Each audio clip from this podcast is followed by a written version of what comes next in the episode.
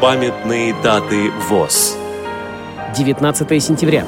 90 лет со дня рождения Виктора Филипповича Волкодавова, заслуженного деятеля науки Российской Федерации, члена-корреспондента Российской Академии Естествознания, доктора физико-математических наук, профессора, лауреата именной премии губернатора Самарской области в номинации «Образование и наука». 20 сентября.